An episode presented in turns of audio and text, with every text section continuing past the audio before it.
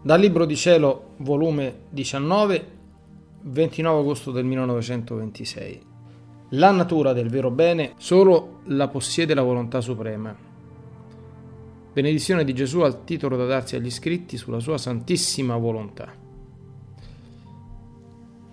La mia povera mente è sempre di ritorno nel centro supremo del volere eterno.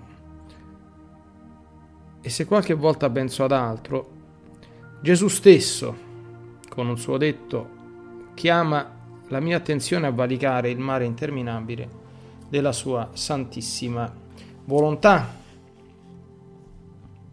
Onde siccome stavo pensando ad, ad altro, il mio dolce Gesù, geloso, mi ha stretto a sé e mi ha detto,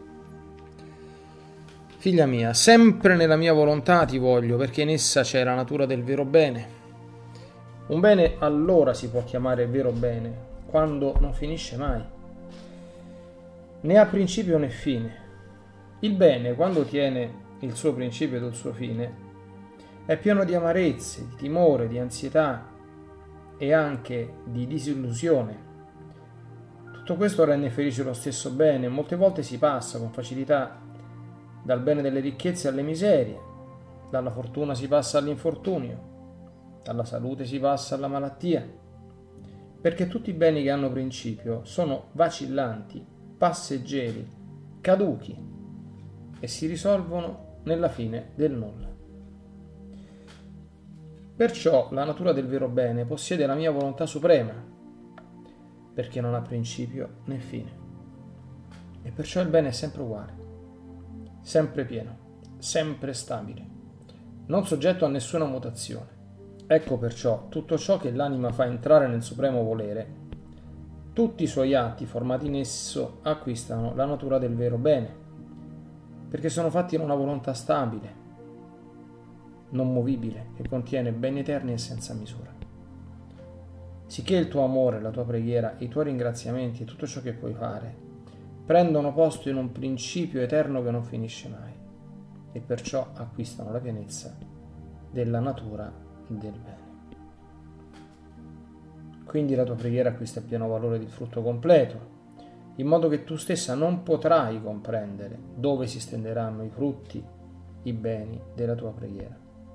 Essa girerà l'eternità, si darà a tutti e nel medesimo tempo resterà sempre piena nei suoi effetti. Il tuo amore acquista la natura del vero amore, di quell'amore incrollabile che mai viene meno che mai finisce, che ama tutti e si dà a tutti e resta sempre con la pienezza del bene della natura del vero amore, e così di tutto il resto. A tutto ciò che entra nella mia volontà, la sua forza creatrice comunica la sua stessa natura e li converte in atti suoi, perché non tollera in essa atti dissimili dai suoi.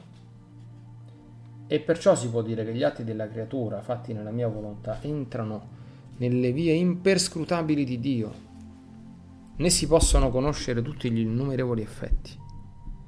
Ciò che non ha principio né fine si rende incomprensibile alle menti create che hanno il loro principio, perché mancando in loro la forza di un atto che non ha principio, tutte le cose divine e tutto ciò che entra nella mia volontà si rendono ininvestigabili ed imperscrutabili.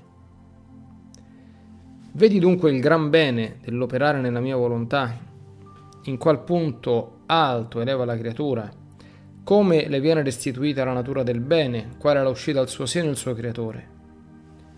Invece tutto ciò che si può fare fuori della mia volontà, fosse anche bene, non si può chiamare vero bene.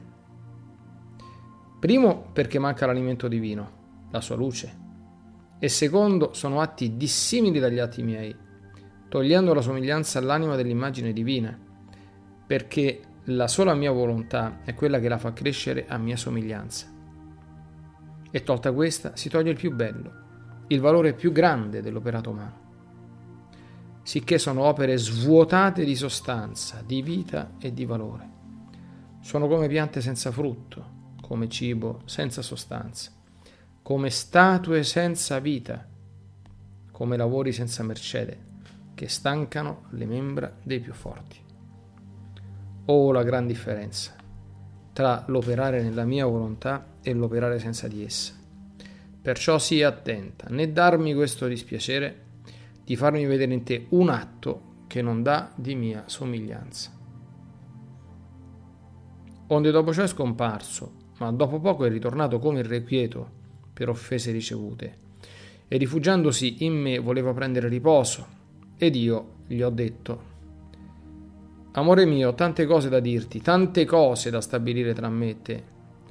Tengo da chiederti che la tua volontà sia conosciuta e che il suo regno abbia il suo pieno trionfo. E se tu riposi io non posso dirti nulla, debbo tacere per farti riposare.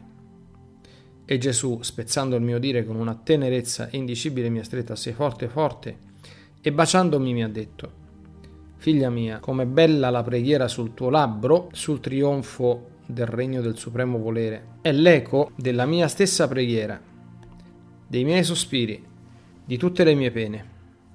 Ora voglio vedere ciò che è scritto sul titolo da darsi agli iscritti sulla mia volontà. E mentre ciò diceva prendeva questo libro fra le sue mani e pareva che leggesse ciò che sta scritto il 27 agosto. Mentre leggeva restava pensoso, come se non si mettesse in profonda contemplazione, in modo che io non ardivo dirgli nulla, solo che sentivo che il suo cuore gli batteva forte forte, come se volesse scoppiare. Poi si è stretto al suo petto il libro dicendo, Benedico il titolo, lo benedico di cuore, e benedico tutte le parole che riguardano la mia volontà. E alzando la sua destra con una maestà incantevole, ha pronunciato le parole della benedizione. E, fatto ciò, è scomparso.